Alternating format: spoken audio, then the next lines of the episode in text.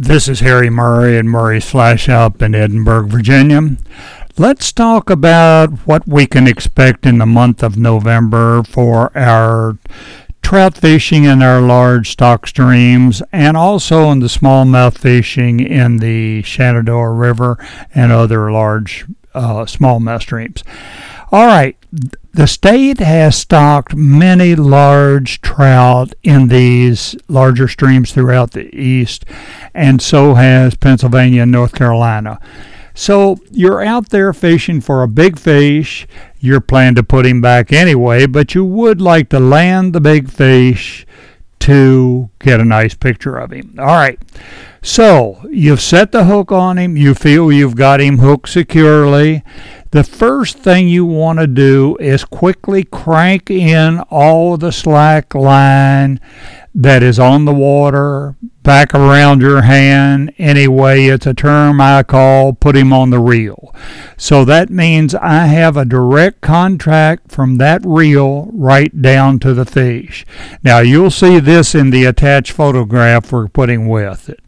All right, so you've got him on the reel. The first thing you want to do is maneuver yourself around so you're downstream of him. Now, what this does with a big fish, he then has to fight the current swimming upstream while at the same time he's fighting the pressure of your rod. I have seen anglers land enormous fish out in the Rockies with this gentle technique. One of my guides out there says it's sort of cheating.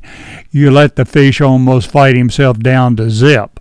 But what you're doing, the fish is fighting the current, he's fighting the pressure of your line. Okay, so you've got him pretty well whipped down. Work him over into the shallows in the water, say two to three feet deep.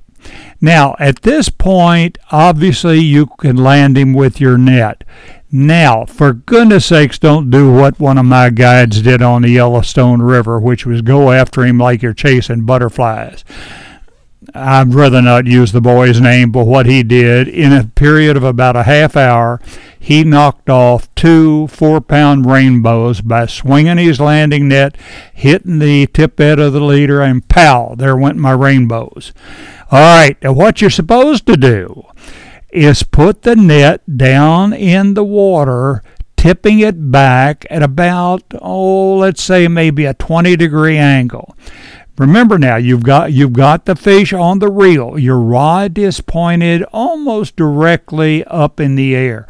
What that does is cushioning the run in case he's hotter than you think he is with that rod tip up in the air and your landing net in the water, holding it stationary, tip back just slightly. With your rod hand, you lead that trout so just past his head and gill cover.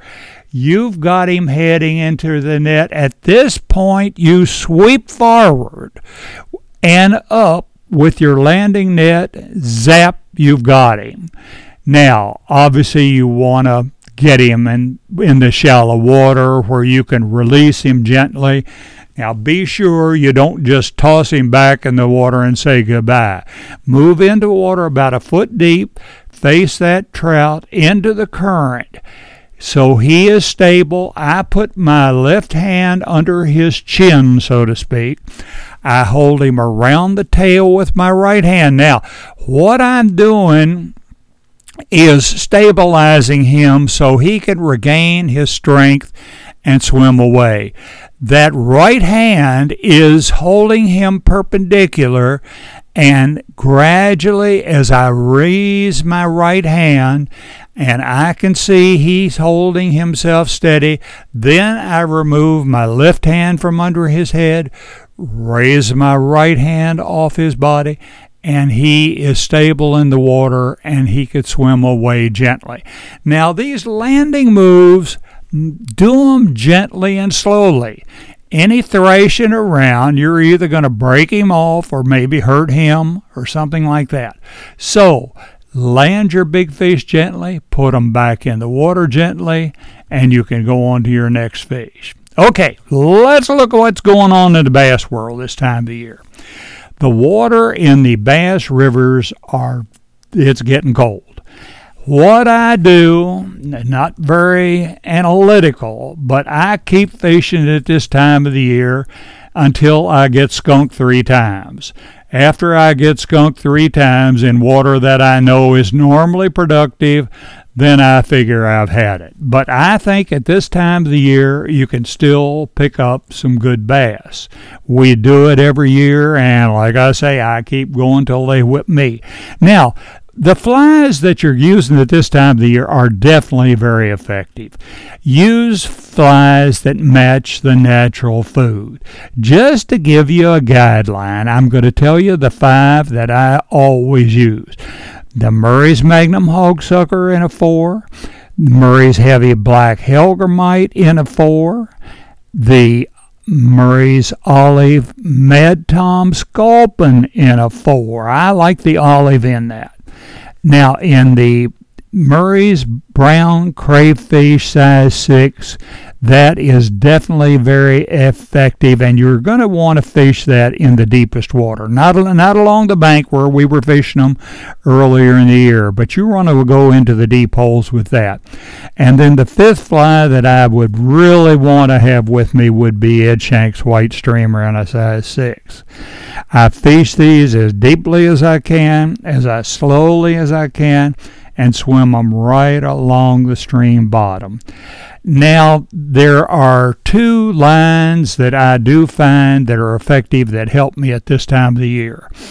One is the same. I'm using the seven line now. I'm on, on all my smallmouth. I'm using a Wade Farber seven. Uh, Scott's got a new one in there. It's a dandy. But anyway, I'm using the seven on all this because I'm throwing some pretty big flies.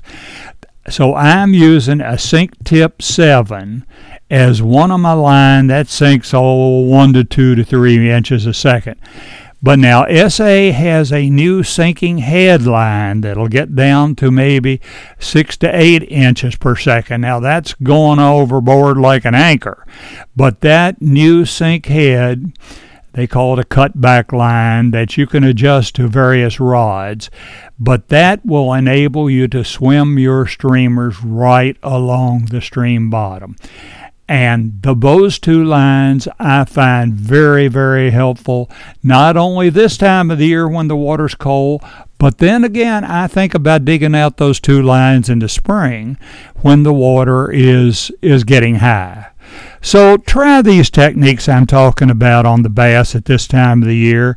If you have any questions about where to go, what to use, call me here at the fly shop in Edinburg and I'll be glad to help you find the best places and the best flies. Thank you very much.